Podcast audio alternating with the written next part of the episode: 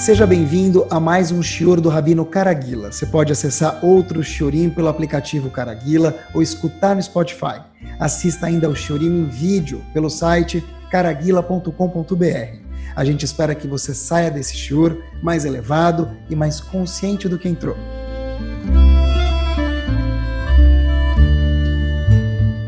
Muito boa noite. Queria falar hoje sobre um Shior que normalmente eu falo que o Shur é power, mas hoje o Shur ele é mega power.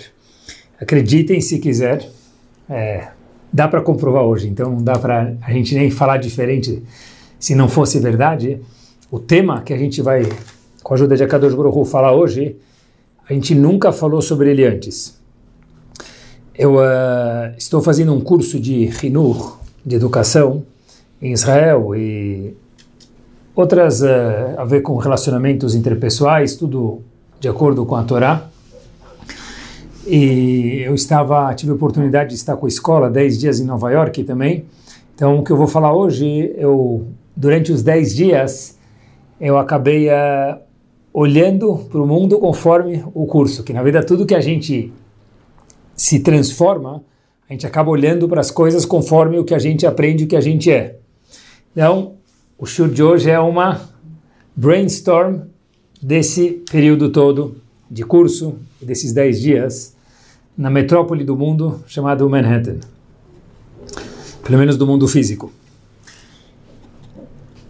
A Kadosh Baruch Hu, na verdade, deu para gente o privilégio de cada vez mais aprender. E a coisa mais bárbara que tem no mundo é poder aprender e crescer. Eu costumo lembrar do exemplo sempre, para mim é muito forte isso. Uma pessoa que mora no primeiro andar de um prédio, ele tem uma vista. No mesmo prédio, se a gente sobe para o quinto andar do mesmo prédio, a vista é completamente mais panorâmica. E se a pessoa mora na cobertura, a vista dessa mesma pessoa vai ser muito mais power, muito mais abrangente, muito mais clara. A pessoa tem uma foto do bairro muito mais claro do que quem mora no primeiro andar. Cada vez que a gente estuda a Torá, cada vez que a gente cresce, a gente pode estar morando no mesmo, entre aspas, prédio, só que cada vez crescendo mais e vendo a mesma vida com um prisma diferente. Um prisma muito mais amplo, muito mais claro, muito mais verdadeiro. É o que a gente vai fazer agora, Bezerra Hashem. É o seguinte. Esse tópico, na verdade, é um divisor de águas e eu queria compartilhar com vocês e começar por aqui. A gente teve o privilégio de ter na Torá Kudoshá, na verdade, é momento de gargalhar quando a gente olha os personagens que a gente teve dentro da Torá Kudoshá. Um deles, se a gente for olhar, é nada mais, nada menos do que o Gaon de Vilna. O Gaon de Vilna, mais uma vez, óbvio que ele viveu em Vilna e tá, tá fácil pelo nome dele, Gaon de Vilna. O Gaon de Vilna conta pra gente algo impressionante. Ele veio em 1800, ele conta pra gente algo impressionante. Ele diz pra gente o seguinte: que o mundo tem muitos estágios. O último estágio do mundo, de acordo com a literatura judaica, é chamado Ikvetá de Meshiach, quer dizer, o calcanhar do Mashiach. Quer dizer que a gente já pode escutar os passos da Geulah da redenção. Diz o Gaon de Vilna que cada época no mundo tem um sintoma, tem algo que define um pouco melhor a geração. Ele traz algo, e por isso que a gente tem um homem tão grande quanto o Gaon de Vilna, só ele poderia falar isso, e falou que o sintoma que haverá nesses dias, nesses anos, nesse período que é o que a gente vive, é um período de shit-hiut. A palavra shit-hiut em hebraico quer dizer, acompanhe comigo, superficialidade. O homem que veio em 1800, ele definiu o século 21 da melhor forma possível. Olhem que power, pessoal, olhem que visão clara, olhem que visão bárbara do mundo. Em 1800 ele disse, o mundo vai passar na Ikveta de Meshiach, nesse momento onde Mashiach escuta as pegadas dele. A gente não sabe exatamente quando, e Hashem nem quer que a gente saiba, mas todos os nossos grandes homens, o Hafetz Haim, o Gon de Vilna, viveram em gerações diferentes, falam que a gente está vivendo esse momento.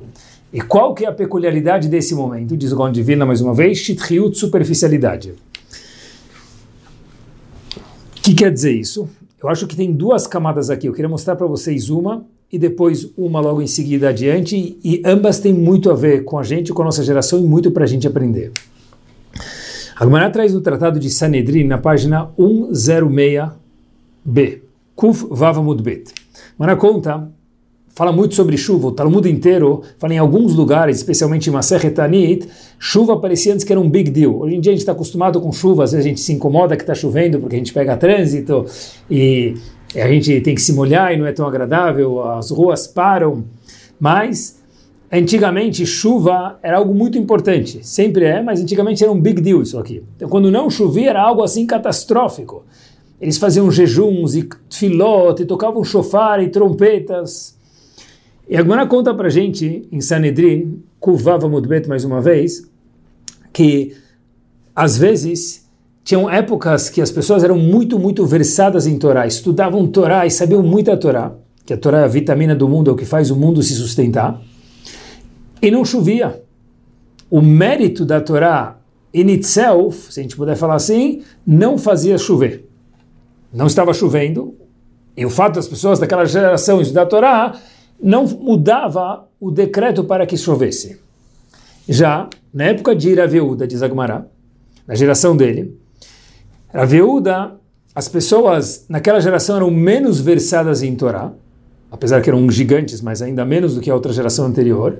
E de repente, quando Raveuda só tirava o sapato, para andar descalço, o desconforto de tirar o sapato já fazia com que a Shem, entre aspas, se incomodasse, e a época de não chuva começava a chover quando, mais uma vez, a região precisava, óbvio, de chuva. Então pergunta a Gmará, mas por quê? Na geração anterior a Rabiúda eles eram muito mais versados em Torá. Na geração de Rabiúda era menos. Por que, que na geração anterior, quando rezavam, rezavam, rezavam, nem sempre chovia? E já na de só o fato dele tirar o sapato, o desconforto dele já causava com que chovesse. Mará responde algo impactante, que na verdade a lembrem que é o cérebro de Hashem, e só Hashem pode falar isso para a gente. Diz a para a gente, liba bae. Uma frase famosa, talvez, se não é que fique agora, que Hashem quer o coração. O que quer dizer isso? Parece que na geração de Rabiúda as pessoas eram mais sensíveis, coração são sentimentos, do que na geração anterior, apesar de que eram muito meritosos também, mas na geração de Rabiúda só o fato de ele tirar o sapato dele, o desconforto, já fazia chover. Por quê? Se tinha menos Torá no mundo, e Torá é a vitamina do mundo, mais uma vez, indiscutivelmente, resposta é porque na geração de Rabiúda eles eram mais de coração, faziam as coisas mais de coração. O que, que isso quer dizer? O que isso tem a ver com shitriut, superficialidade, que é o que o Gaon Divino ensinou para gente? Eu explico. Hoje em dia, a gente tem alguns privilégios magníficos. Magníficos mesmo. Vou dar exemplos para vocês. A gente tem quantas sinagogas no mundo, é incrível. O número de sinagogas que a gente tem no mundo é algo maravilhoso. A quantidade de sinagogas que a gente tem no mundo, nos bairros, Baruch Hashem, nas cidades, é incrível. No país, inúmeras. Ashkenazis, Faradi, uma de cada, duas de cada, dez de cada, para todos os gostos e sabores. É um mérito gigante. Dafyomi, por exemplo, quantos shurim tem de Dafyomi na, ao redor do mundo? Português, inglês, espanhol, francês, you name it, o idioma que a gente quiser. Mas, o que quer dizer Rahmana Libabai? Que Hashem quer o coração da pessoa, sem desmerecer nunca o estudo de Torá. Aqui, acho que tem uma pérola. A palavra shitriut, superficial, na verdade, ela quer dizer sem mergulhar a fundo. O que isso quer dizer? É que antigamente as pessoas eram mais quentes. No português, claro, eles eram mais sentimentais, eles se envolviam mais. Eles faziam as mitzvot, tinham menos sinagogas, menos shurim de Dafyomi, nem existia talvez Dafyomi. Mas era algo que as pessoas viviam o que faziam. Não eram uma mitzvah atrás da outra, mas no processo de robotizar. É algo que sempre se apreciou e até hoje a gente aprecia. Porque na moda faz alguns anos é ir para Uman passar Rosh Hashanah. Esse é o contrário de Shithiut, de superficialidade. A gente vive, às vezes, uma vida superficial, mas deep down a gente sabe o que é gostoso. Por exemplo, independente se é para ir para Uman ou não, mas a gente sabe que existe um trend de passar Rosh Hashanah em Uman. Então, olha que interessante, que quer dizer isso? A pessoa ir lá, se esforçar, chegar lá, fazer desfilar todo mundo junto, num barracão, dormir num lugar diferente, comer comida diferente, é um esforço. Não é fazer tudo por fazer, é fazer com guts, com vontade. É quando a gente vê num metrô, num trem, metrô não, num trem intermunicipal em Nova York, é incrível, pessoal. Só vendo isso. Quando tem pessoas que vão de uma cidade para outra de Nova York de trem, eles sentam todos os dias no mesmo horário, eles combinam, vagão X e tem um shield da filme dentro do vagão de trem. É algo incrível, é algo incrível que nenhuma geração teve. É um privilégio. A gente tem acesso a mitzvot hoje de uma forma que nunca na história do mundo, a gente a gente não viveu a história inteira do mundo, mas é, é óbvio e pachuto poder falar isso, que o nosso acesso a conteúdos de Torá é a coisa mais maravilhosa do mundo como nunca teve. Sabem que no Agmará pergunta, lembrei, que no Tfilin do homem está escrito o quê? Que está escrito dentro do Tfilin de cada um de nós, homens? A gente tem quatro parashiot lá, quatro capítulos. Resumindo, tem o Shema Israel junto com o Verhayah, e o segundo, o terceiro e o quarto compartimento do Tfilin contém uma paraxá chamada Kadeshli Kol Bechor. Essas são as quatro parashiot que tem no Shema, duas do Shema e duas do Kadeshli Kol Bechor. Começo e fim de cada uma, respectivamente. Pergunta Agmará, e Hashem também usa Tfilin. Mesmo que Hashem não tem corpo, mas de alguma forma antropomórfica, Hashem usa Tfilin. Então pergunta Agmará, o que, que está escrito dentro do Tfilin de Hashem? Diz Agmará, Mi que amecha Israel. Quem é igual ao povo Yodê? Um povo que se esforça pelas mitzvot, que senta para fazer da filme, que a gente vê gente que acorda mais cedo para estudar, que dorme mais tarde para estudar, que para no escritório para fazer minyan. Tudo isso é maravilhoso. Tudo isso é algo bárbaro.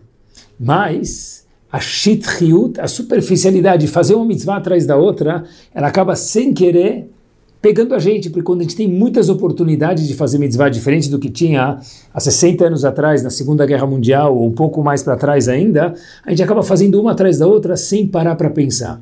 Então, primeiro, primeira explicação do que o Gaon de Vilna disse, e é óbvio isso, que quando chegar a Geulah, nessa época, época que a gente está vivendo, na época de Mashiach, diz o Gaon de Vilna, em 1800, pessoal, olhem que bárbaro, que no mundo vai ter uma força que empurra o dia a ser mais shitri, mais superficial, fazer uma mitzvah atrás da outra, sem parar para pensar, sem rahmaná libabai, sem o coração, sem fazer com a empolgação. A gente vê, mais uma vez, provei para vocês, que deep down as pessoas procuram empolgação. Aonde? Vão para Uman, quando fazem um Kabbalat Shabbat cantado, isso atrai as pessoas, porque deep down as pessoas sabem que mergulhar, quando a gente faz alguma coisa com gosto é muito mais delicioso. Sabem que uma vez, para ilustrar isso um pouco melhor, uma vez eu vi um menino falando algo muito, muito curioso para o seu pai. Disse ele o seguinte: Aba, você está fazendo agora uma das coisas mais importantes do mundo, não é verdade? Uma criança. A esposa que estava do lado perguntou para o filho: Mas filho, como você sabe que o Abba está fazendo algo muito importante? Uma criancinha, de onde ele sabe? O menino respondeu, pessoal, escuta essas palavras. Para a mãe dele, falou: Ima, dá para ver, ué. O que quer dizer isso? É óbvio, quando alguém faz algo com vontade, sem shithiut, sem ser superficial, mergulhando, essa pessoa não, não tem como enganar, como você sabe. É visível. pessoa está vivendo aquilo, não está fazendo uma mitzvah, ele está vivendo a mitzvah, ele é a mitzvah. Ou qualquer coisa que esteja fazendo. Isso é verdade, que shitchiut quer dizer fazer as coisas só por fazer. E Rahmana Hashem Libabai, que é o Lev Baeker. Liba, Lev, coração, Baeker. Rahmana Libabai, Hashem, que é o coração de cada um de nós não é fazer o ato. Hashem quer que a gente se esforce com vontade e faça o ato. Isso por si só já é uma lição gigante, que a pessoa quando faz alguma coisa, não no português, claro, só faz por fazer. sei que a gente tem que fazer todos os dias mitzvot, e às vezes sem querer a gente acaba escorregando, mas de vez em quando é bom parar. E no momento agora é bom parar. Um segundinho. Quando eu coloco o tefilim, é mais um tefilim que eu coloco ou estou me amarrando literalmente com Hashem? É um privilégio poder colocar tefilim. Quantos Eudim no mundo colocam tefilim? É um privilégio poder estudar a Torá, um privilégio poder escutar um shiur. Quantos eu no mundo escutam um shiur? Ah, mas já escutei 10, 10 mil. Cada um é um, cada palavra é uma palavra e cada palavra muda a gente. Ainda mais se a gente se permitir se impactar com isso. Fazer as coisas com vontade, não ser uma pessoa superficial. Mas eu acho que tem mais uma camada nas palavras do Gaon de Vilna. Se a gente der mais uma mergulhada, descascar cebola um passo a mais dentro, no coração da cebola, na palavra shithiut, superficialidade, tem uma segunda explicação e nela eu queria me concentrar também no shur de hoje. É o seguinte, quando os irmãos de Yosef venderam ele, foram para Yosef foi para o Egito, depois de anos Yosef cresce, vira uma pessoa muito nobre, muito empoderada, e os irmãos passando fome já anos depois, vem comprar comida de Yosef, óbvio, sem saber que era Yosef. Yosef olha para eles e fala: Olha, se vocês quiserem voltar aqui mais vezes, eu quero que vocês deixem Binyamin, o irmão menor, não falou Binyamin, para fingir que não era ele mesmo, mas falou: Eu quero que vocês deixem o irmão menor de vocês aqui, comigo de refém. Eu sei que vocês vão ir e vão voltar. Os irmãos disseram para Yosef: A gente não pode deixar esse menino aqui. Porque o pai dele, que na verdade também era o pai de Yosef, mais uma vez, mas eles não sabiam que era Yosef, disse: a gente não pode deixar Yosef aqui, Benjamin aqui, melhor dizendo. Por quê? Pessoal, escutem as palavras. Porque disseram os irmãos de Yosef para Yosef, referindo-se referindo a Yaakov, pai deles, se a gente voltar para casa, deixando Benjamin aqui sem Benjamin, Veanar eneno itano, e essa criança, Benjamin, não esteja conosco quando a gente estiver voltando para casa, o nosso pai não vai aguentar o tranco. Por quê? Por que não? O que, que Benjamin tinha de diferente dos outros irmãos? Diz a Torá Kedoshá, venafsho keshura benafsho. A alma, a pessoa de Yaakov, pai de Benjamim, está amarrada com Benjamim. E Benjamim está amarrado com Yaakov. Então, se a gente voltar para casa sem Benjamim, parte de Yaakov vai cessar de existir e talvez ele não exista mais, ele faleça, Loaleno. Então disseram os irmãos para Yosef, é impossível que a gente deixe Benjamim aqui com vocês, no Egito. A gente vai ter que voltar e isso a gente não vai poder fazer. Agora, eu fiquei pensando, o que quer dizer venafsho kshura benafsho? Que Yosef, que Benjamin e Yosef, Benjamin e, desculpem, Yaakov, estavam amarrados um com o outro. O Targum, aquele tradutor da Torá, que foi dado para a gente no Har Sinai também, que ele explica a Torá, diz que Yaakov, mais uma vez pai de Benjamin, gostava de Benjamin como se fosse ele, do jeito que a gente explicou. Quer dizer, se Benjamin ficasse preso lá e não voltasse para casa, Yaakov pensaria que talvez ele, com medo, ia morrer igual que ele imaginou que Yosef tinha morrido. Falou, olha, uma parte de mim morreu, talvez eu não vou aguentar. É um kesher, é uma conexão. Kesher quer dizer, estava amarrado, conectado, nada a ver com internet, conectado com o filho dele, Benjamin, de uma forma que era um pedaço dele. E se a gente tira um pedaço de uma pessoa, ele pode não conseguir viver. fiquei pensando comigo mesmo, o que, que é esse kesher? O que, que é essa conexão? Como falei para vocês, estou fazendo um curso de Hinur e aprendi bastante disso lá. Estou compartilhando com vocês. Todos nós temos uma Neshama, isso por si só já é um prêmio, por isso que cada Yehudi é um príncipe, um príncipe de verdade. É um pedaço de Hashem. Essa Neshama, aonde ele estava antes de nós nascermos, junto com a Kadosh Baruch Hu, no trono celestial de Hashem. A Neshama estava dançando abraçada com Hashem lá em cima. Quando cada um de nós nasce, a Neshama é removida de lá. Ela não quer, porque é tão gostoso ficar perto de Hashem, a coisa mais gostosa do mundo. Ela é removida e colocada no corpo de cada um de nós. Essa Neshama, até então, a gente conclui, estava conectada, ligada diretamente a Hashem. O que acontece depois? Depois de um tempo, essa Neshama, o que acontece com ela? Ela se desconecta de Hashem. Essa Neshama se desconecta de Hashem. O que acontece? Essa Neshama, ela fica abandonada. Perdeu a conexão, ficou com um vazio essa Neshama. Agora, tem uma coisa muito interessante, é o seguinte. Essa Neshama, que tinha uma conexão direta com Hashem, ela, por ser desligada de Hashem, começa a procurar uma nova conexão. Esse é o instinto da Neshama. Até agora ela estava conectada com Hashem. Quando ela foi colocada no corpo do homem, ela procura uma outra conexão. Uma, uma outra ligação, um outro kesher, venafsho, keshura benafsho, como a gente explicou entre Yaakov e Binyamin. Como que a gente prova isso? Como a gente vê isso da forma mais clara possível? Olhem que bárbaro. Quando um bebê nasce, qual que é a maior necessidade de um bebê? Logo que ele nasce, a coisa mais maravilhosa do mundo. Qual a coisa mais gostosa do mundo depois que o bebê nasce? Qual a coisa que o bebê mais precisa? Muito mais do que se lavar, mais ainda do que comer, mais ainda do que se nutrir. Que um bebê precisa ser acolhido, receber um abraço. Aquele abraço é nada mais, nada menos do que o que, meus queridos? O kesher, a ligação entre a mãe ou o pai e o bebê. Por isso, é incrível que a gente sabe que os, o afeto que os pais dão para uma criança, ele é sempre impactante, mas em forma geometricamente assim, exponencialmente muito maior, uma progressão geométrica muito maior nos anos iniciais. Por quê? Porque a Neshama acabou de perder o kesher com Hashem, a ligação com Hashem. Ela procura outra ligação. E essa sede de ligação tem que acontecer, senão a chama fica com um vácuo, cada um de nós fica com um vácuo. A gente vê isso aqui no mundo, mas a gente não sabe por quê. Agora a gente está entendendo o porquê disso. Eu escutei uma história, e a história é a seguinte. Vou explicar para vocês o que ela quer dizer, e ela é muito simples, mas profunda ao mesmo tempo.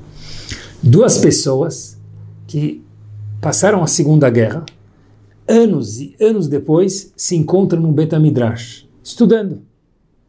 Fizeram a vida, estavam sentados estudando no Betamidrash. E o povo em volta, depois de um tempo, descobriu que eles estavam estudando alguns dias, semanas e período longo no Betamidrash, onde eles sentavam para estudar esses dois senhores de idade. Descobriram que ambos eram sobreviventes da guerra. Então perguntaram para eles, eles já se conheciam os dois, as pessoas em volta perguntaram para ele o seguinte: olha, para eles, como vocês conseguiram resistir à guerra, não só fisicamente, mas não menos difícil, emocionalmente e religiosamente? Sair da guerra e continuar com fé em Hashem deve ser um challenge, uma adversidade muito grande. Esses dois homens que passaram junto à guerra e depois, de novo, se encontraram, estudaram no Betamidrash durante um período longo, esses dois senhores, falaram o seguinte: cada noite, antes de ele e eu, um referindo-se ao outro, dormir, a gente disputava quem que ia limpar o sapato do outro no dia seguinte. Quer dizer, é o seguinte, de, os dois iam dormir e falavam, amanhã eu vou limpar teu sapato. E falavam, não, eu que vou limpar o teu. E todas as noites isso se repetia. E a gente andava no dia seguinte com o sapato limpo, quer dizer, dentro do possível do que tinha na Segunda Guerra. E o povo não entendeu, o que, que muda? Porque um limpava o sapato do outro, isso deu força para eles, deu vontade para eles continuarem vivos e conectados com Hashem. Qual que é a lógica disso? O estilo de hoje. O que quer dizer isso? Eles disseram o seguinte: cada vez que eu acordava de manhã e eu via meu sapato limpo, um disse referente ao outro e outro ao outro, respectivamente. Eu via que alguém se importou comigo, porque meu sapato está limpo e não fui eu que limpei. E o outro dizia exatamente a mesma coisa. Eu acordava de manhã eu vi que alguém limpou meu sapato. Então, quer dizer que alguém se importa comigo?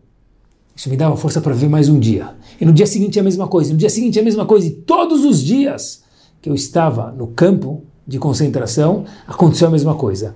E foi isso que me deu força para chegar até aqui. E vocês perguntaram, dizendo os dois, para o povo que estava em volta, por que a gente continuou conectado com Hashem? Porque a gente estava cachura amarrado um com o outro. E um se preocupava com o outro, eu vi que alguém se preocupava comigo. E eu senti que se alguém se preocupa comigo, eu tenho kesher com alguém, esse meu kesher se estende também para Kadosh Baruch Porque Hashem não me abandonou. O fato é que alguém ainda se preocupa comigo. Olhem que forte, pessoal. O poder de Kesher, o poder de estar conectado com alguém, algo novo, que a gente talvez nunca tinha prestado atenção até hoje. Quando a pessoa tem um problema, por exemplo, o que acontece? A pessoa fica preocupada e às vezes, lo aleno, a pessoa entra em desespero. O que é desespero? Espera a pessoa ficar a gente fala falta de imunar, falta de confiança em Hashem, mas é muito mais profundo do que hoje, no show de hoje. Olhem que power. É quando a pessoa ele fica desesperada, ele se desconectou de Hashem. E por que, que a pessoa fica com vazio, fica triste, tudo começa a ficar cinzento e preto na vida da pessoa, escuro, triste? Por que, meus queridos? Porque a Neshama precisa, nós precisamos estar ligado com algo. Na hora que a gente perde aquela conexão, a gente sente um vácuo, uma separação enorme entre a gente e Hashem, porque tal coisa não está dando certo, ou Loleno, nada está dando certo no nosso ponto de vista, isso causa um sintoma de tristeza, de depressão na pessoa. Porque a Neshama precisa ter um, constantemente um cache, está conectada. Se a pessoa se sente sozinha na vida, por que, que o sozinho é tristeza, é Loleno, depressão? O sozinho é falta de cash, é falta de conexão. Aqueles dois homens falaram que manteve a gente, a nossa fogueira queimando, a nossa emuná forte. Imaginem, se encontrar depois de anos passado pela Segunda Guerra por campo de concentração no Betamidrash, estudar em Havruta, foi porque tinha alguém preocupado comigo todas as manhãs, porque eu via meu sapato lustrado. Havia alguém que tinha um casher comigo. Fiquei pensando, se a gente olhar para a história do povo Yehudi,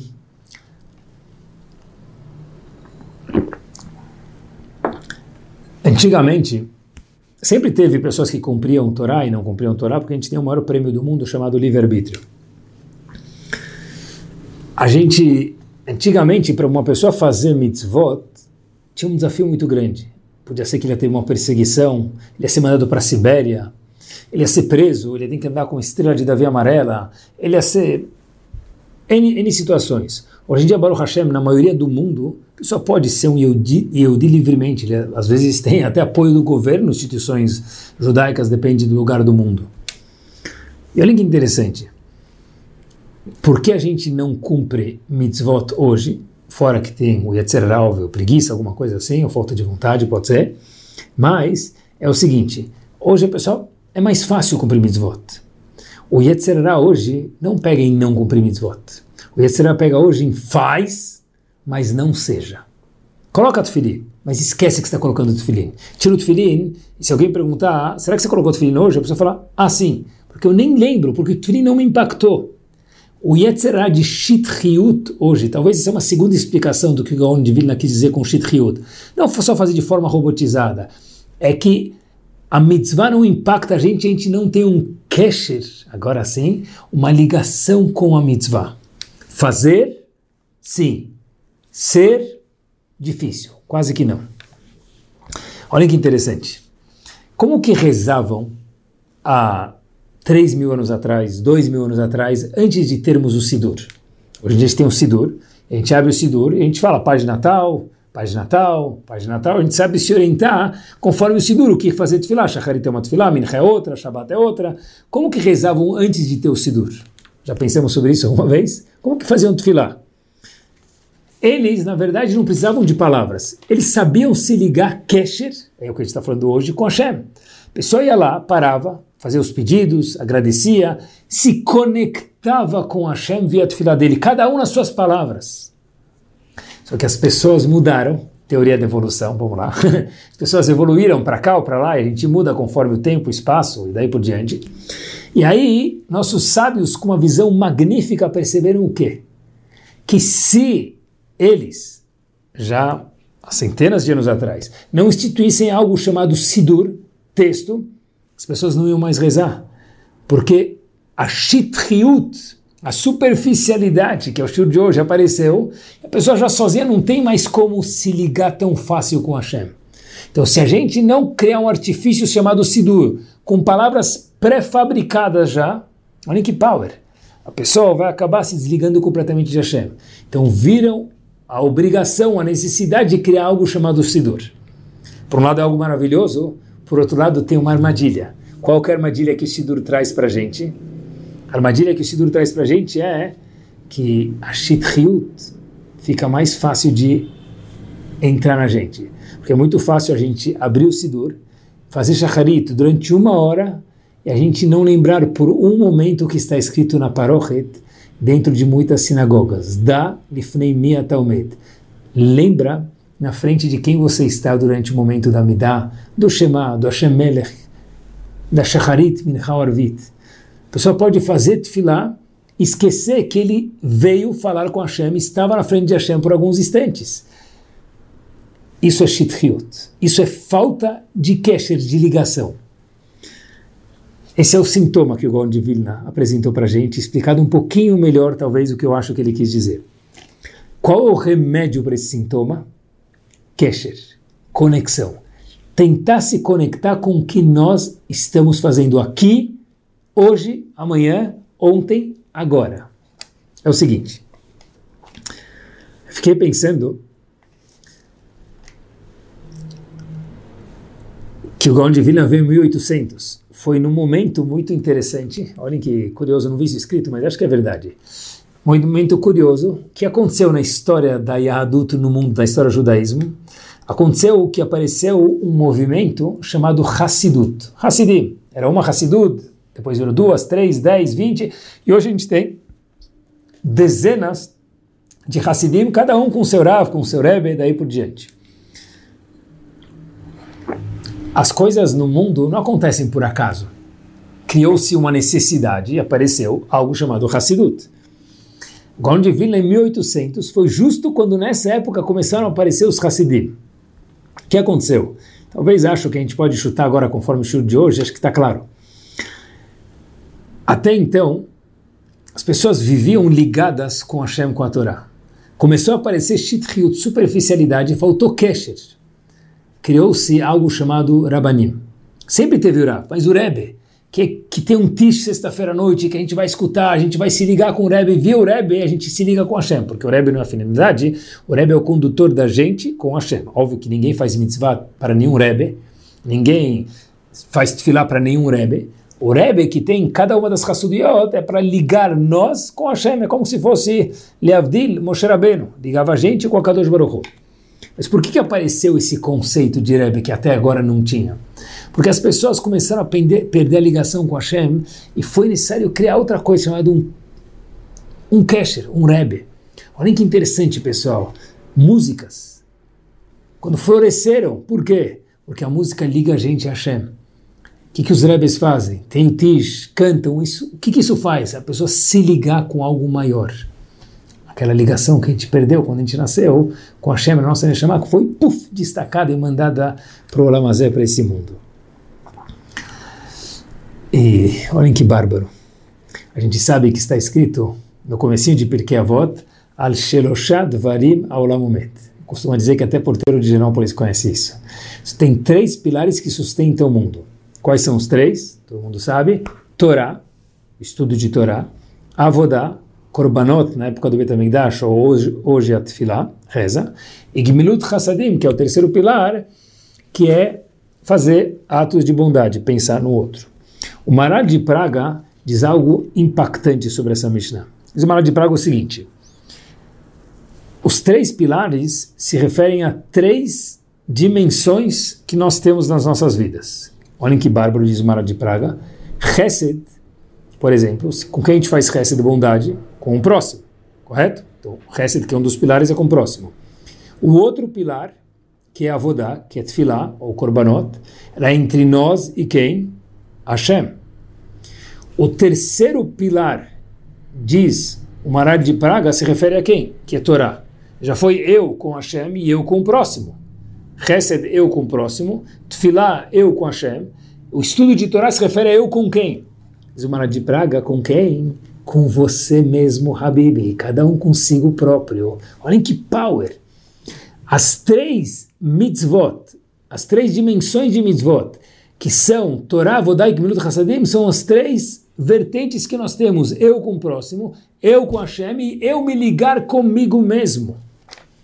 Cada uma dessas mitzvot acelera essa ligação, eu com o próximo, eu com Hashem e eu comigo mesmo, respectivamente.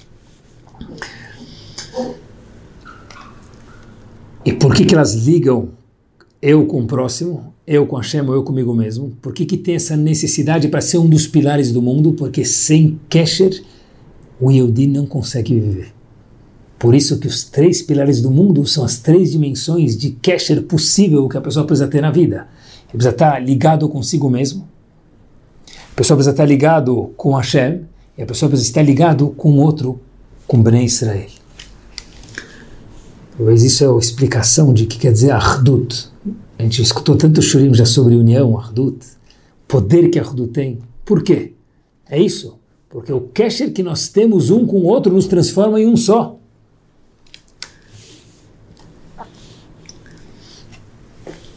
E olhem o poder do Kesher de uma pessoa com a outra. Um sobrevivente pós-guerra, diferente da história anterior, chegou na frente do grande Rebbe de Tzanz. Ele estava completamente desconectado da Torá, passou por muitas adversidades, viu atrocidades gigantes, e acabou se desconectando completamente de Hashem.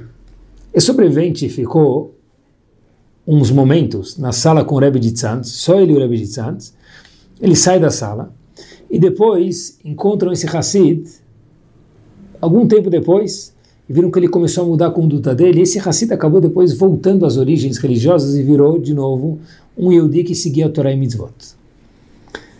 Então, uma pessoa que encontrou esse Hassid, sabia que não tinha ninguém na sala, mas ficou muito curioso, falou, olha, você entrou de uma forma, e anos depois se transformou, e o que te fez transformar foi o quê? Disse ele, meu encontro com o Rebbe de Tzanz por alguns minutos. Então, curiosidade mor era qual? O que, que o Rebbe de Tzantz te falou? O que, que ele fez? Esse Hassid contou o seguinte que eu conto para vocês. Eu entrei naquela sala dizendo aquele Hassid agora, mas antigamente era o sobrevivente do holocausto, completamente desconectado, desvinculado de Torah e Mitzvot. E o Rebbe de Tzantz pegou minha mão, segurou minha mão com muito carinho e perguntou o seguinte: O que, que está lhe incomodando, meu querido? E eu contei para ele, dizendo aquele sobrevivente: O que está me incomodando? O que incomoda talvez qualquer um que passou pela guerra. Que eu vi pessoas boas indo embora do mundo de uma forma muito difícil. E o Rebbe, segurando as mãos, minhas mãos, de uma forma tão calorosa, depois que esse Hassid começou a contar da família dele, dos conhecidos dele, da dor dele, o Rebbe de Tzan diz: Você tem razão. E eu sei que você tem razão de estar com essa dor. O Hassid, aquele sobrevivente, perguntou para o Rebbe de Tzanz, mas como o senhor sabe? Tzanz, porque eu também passei pela guerra. Eu também perdi meu filho, minha esposa, minha família inteira na guerra. Tzanz Será que a gente não pode fazer um trato? Disse aquele sobrevivente, mas que trato, Rav? Se ele, eu vou chorar por você e você vai chorar por mim, porque nós dois estamos com dor pelo mesmo assunto. E foi um momento tão sentimental que o Rebbe de Santos começou a chorar. E aquele sobrevivente de guerra também começou a chorar. E contando tudo isso, aquele sobrevivente contando para as pessoas que perguntaram para ele o que, que, que, aconteceu naquele momento com o Rebbe de Tzanz, seria o seguinte, vocês querem saber o que mais ele me falou? Todo mundo estava curioso, falou, claro, a gente quer saber. Disse aquele sobrevivente, nada, absolutamente nada. Ele não precisou me falar nada, porque no momento que ele segurou minha mão, falou que ele passou pela mesma dor, e eu vi ele chorando pela, mi, pela minha dor, eu acabei chorando pela dor dele. Isso foi suficiente para mim voltar a reaver meu kesher com Hashem. Por quê? Porque eu vi que tem um Yehudi preocupado, kashur, amarrado comigo, apesar que ele nunca me viu na vida dele. Porque nós somos um só. Mas quando a gente sente esse kesher, essa conexão, meus queridos, é um poder powersíssimo que é capaz de transformar a vida de uma pessoa quebrada em reconstruir a vida de uma pessoa. E essa pessoa disse: Ele sou eu, porque eu mudei por causa da mão do Rebbe de Tzanz, do coração do Rebbe de Tzanz e das lágrimas dele. Não foi absolutamente nenhuma palavra que me chocou. Isso é Kesher, isso é conexão. Isso é um poder que a gente não pode deixar passar em branco. Pessoal, eu escutei algo, que eu não vou falar o nome do Rav, apesar que eu escutei da boca de uma pessoa que foi lá, mas eu vou me resguardar porque não vai mudar tanto aqui. Eu tenho receio de falar. Mas o ponto vai ser marcado igualmente. Um dos Gdolim da nossa geração, indiscutivelmente, Sfaradim, Ashkenazim, Litaim, Hassidim, o homem da geração, cola Torá de frente para trás, de trás para frente, que sabia Zichron Libraha, parecido há pouco tempo atrás. Alguém entrou, escutei da boca da pessoa que entrou lá. Na sala desse homem, era Erev Shabbat, e Erev Shabbat as pessoas não entram na véspera de Shabbat, e viu um remédio na mesa. Era próximo desse grande tzadik, desse grande adorador, e perguntou para a esposa dele o que, que, esse remédio faz na mesa. Um remédio para dormir? A pessoa não consegue dormir. E a esposa desse grande Talmud Chacham, desse adorador, falou o seguinte para essa pessoa que contou isso para mim. O seguinte, você acha que meu marido recebe pessoas pessoas vêm, contam os problemas, ele fala brachá ve'atzlachá, ou dá um conselho para um, um conselho para outro. E cada um vai embora e acabou, tchau, ele volta para o estudo e a vida continua. Olha, é, a vida continua. Mas ele pega o problema de cada um no coração dele, e às vezes são tantos problemas que ele não consegue dormir. Por isso que às vezes ele precisa desse comprimido para adormecer. Como funciona a brachá de um tzadik? A gente acha que é só falar, e eu sempre entendi até hoje que era, até hoje não, até os últimos 10 dias que eu não estava preparando o shiur, que a pessoa fala e a tzadik gozer ve'akadosh baruch mekayem, que o tzadik ele decreta e Hashem faz, isso é verdade. Mas qual o poder que tem atrás disso? O contrário do que disse o Gaon Divina, que é shithiut, que é superficialidade, é se amarrar com outro. Quando o meu marido disse a esposa desse grande tzadik, escuta um problema, ele leva isso no coração. Isso vira parte dele. E Hashem fala, olha, isso é parte do tzadik? Talvez assim que funciona. Eu não quero deixar o tzadik chateado. Então aí a pessoa tem cura, tem brachá e daí por diante. É assim que funciona a brachá de um Rav, de um grande Talmud. Como? Porque ele se liga com a gente. Ele vira parte disso. Os queridos, nessa fase final do Shura, acompanhem comigo. Quantos Eudim gostariam de poder ter alguém para partilhar suas fraquezas, frustrações. Para isso a gente precisa ter um kesher com alguém, com um Rav, com um amigo. Kesher é, eu me sinto bem com você, eu posso falar para você o que eu estou sentindo lá do fundo do meu coração. Mas para mim falar o que eu estou sentindo do fundo do meu coração, eu preciso ter um kesher comigo mesmo, que a gente menciona que é uma das dimensões, e outro kesher é com você. Esse kesher, às vezes, quando a gente é muito saudável, ele também é só... Tem pessoas que se resolvem só com Hashem. Entre aspas, só com Hashem. Tem três dimensões. Eu comigo mesmo me conhecer eu com o próximo e eu com Hashem. Mas o Kesher é indispensável. Quando uma criança cai, qual que é o melhor remédio que tem? Mais que mertiolate, mais que água oxigenada. Dá um abraço e fala o que para a criança? Tá doendo muito? Deixa eu ver. Ai, deixa eu te dar um beijo, melhorou? E aí, muitas vezes, aquele beijo é milagroso, ele cura a criança. O que, que é o beijo, meus queridos? É um kesher que fulano tem com aquela criança e a criança sente alguém se importa comigo. E se for de verdade, cura. Cura muito mais do que a gente imagina. A gente já viu isso. É o, no português, claro, tamo junto. Mas é tamo junto de verdade. É eu estou de verdade sentindo por você. E se for sincero, funciona. E muito sincero funciona mais. E pouco sincero funciona menos. Mas o casher sempre funciona.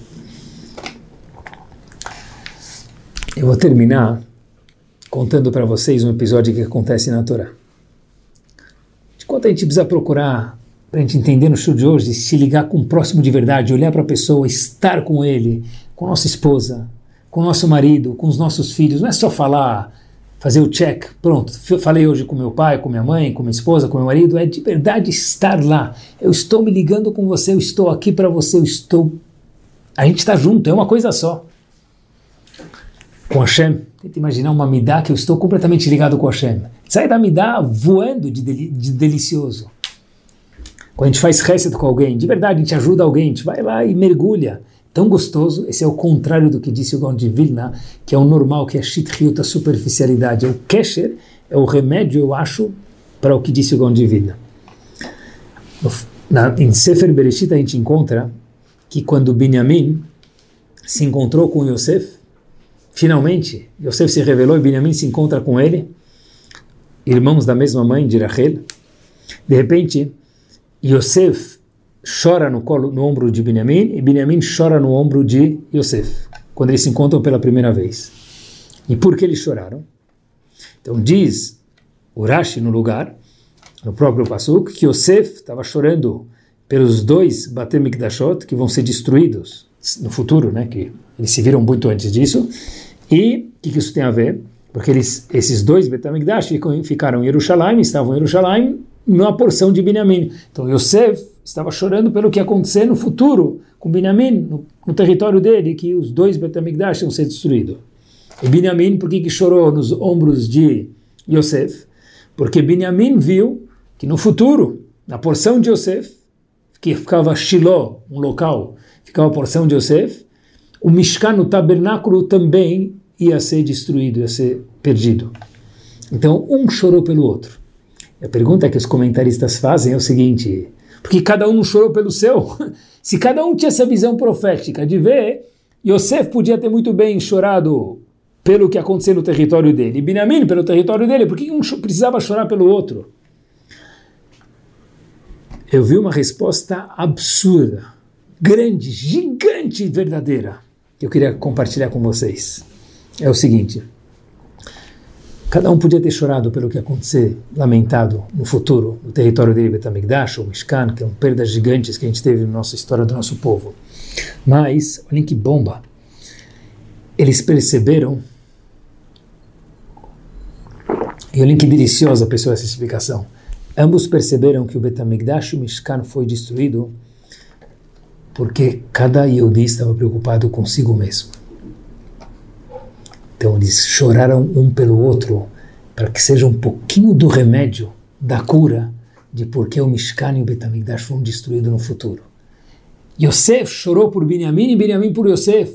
Eu estou me ligando com você, você comigo. Que ao contrário que infelizmente eles viram uma profecia que ia acontecer no futuro, que a razão pela qual o Betamigdash ia ser destruído e o Mishkan foi destruído, a gente já vive depois, então é, já foi, é porque os Yudim não se ligaram um com o outro, cada um estava preocupado consigo mesmo. Estar com Kashur ligado com Hashem é nunca estar sozinho. Um Yehudi que está ligado com Hashem, ele nunca está sozinho. Ele vai na festa, não conhece ninguém, está com Hashem. Ele está com um problema, ele está com Hashem, ele está no trânsito, ele está com Hashem. Ele está atrasado para uma reunião, ele está com Hashem. Kesher salva a pessoa de tudo, dá alegria da vida para a pessoa. Amarrado com Hashem, amarrado com o próximo e amarrado consigo mesmo. Independente de quantas likes deram no meu Insta, eu não preciso disso para estar bem, porque eu estou cachorro com as três dimensões que existem. E quando se trata de família também, Kesher é talvez a coisa mais importante que existe. Uma das matérias mais fortes que existe é uma pedra. Como se fala pedra em hebraico, Even. Lembrem isso para sempre. Diz o Maral de Praga, Even é formado das letras Aleph, Bet e Nun. O que, que é Aleph, Bet e Nun? Aleph e Bet foram as a palavra Av, pai ou mãe. E a segunda e terceira letra da palavra Even, que é pedra, é Bet e Nun. Even, olhem que power, é Av e Ben.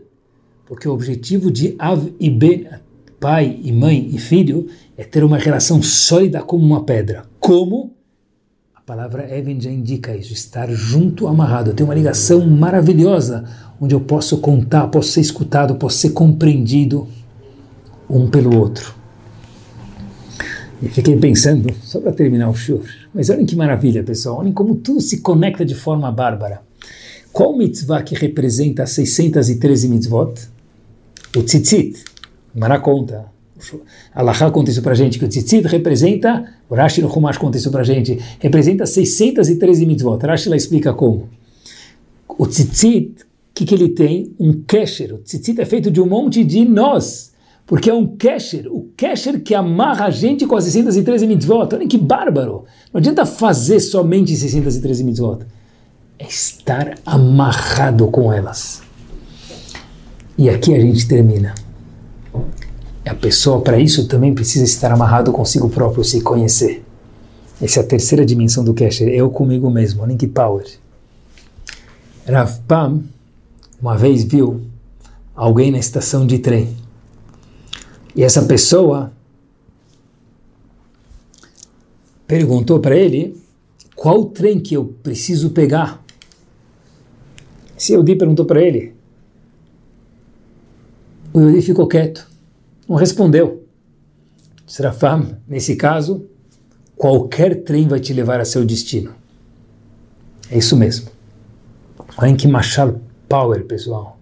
Se a pessoa já parou para pensar, de vez em quando sempre tem que fazer isso para refinar a nossa definição, quando a gente para para pensar aonde eu quero chegar, qual é o meu destino, a gente vai saber qual trem pegar. A gente precisa primeiro se conhecer, estar cachorro consigo mesmo, para poder depois conseguir estar cachorro com o próximo, e às vezes com a ajuda do próximo a gente se conhece melhor, estar cachorro com Hashem. Mas Shithiut, que é o Yetzirah da nossa geração, diz o Gaon de Vilna de forma uau, acertou na mosca, não que ele precisa da nossa aprovação, mas é tão claro isso, o remédio para isso é fazer as mitzvot com vontade, a gente mencionou no começo do shur, mas mais do que isso, é estar ligado com as mitzvot, estar ligado com o próximo, é estar ligado consigo mesmo. Boa semana, semana maravilhosa, uma semana de amarração total com coisas boas.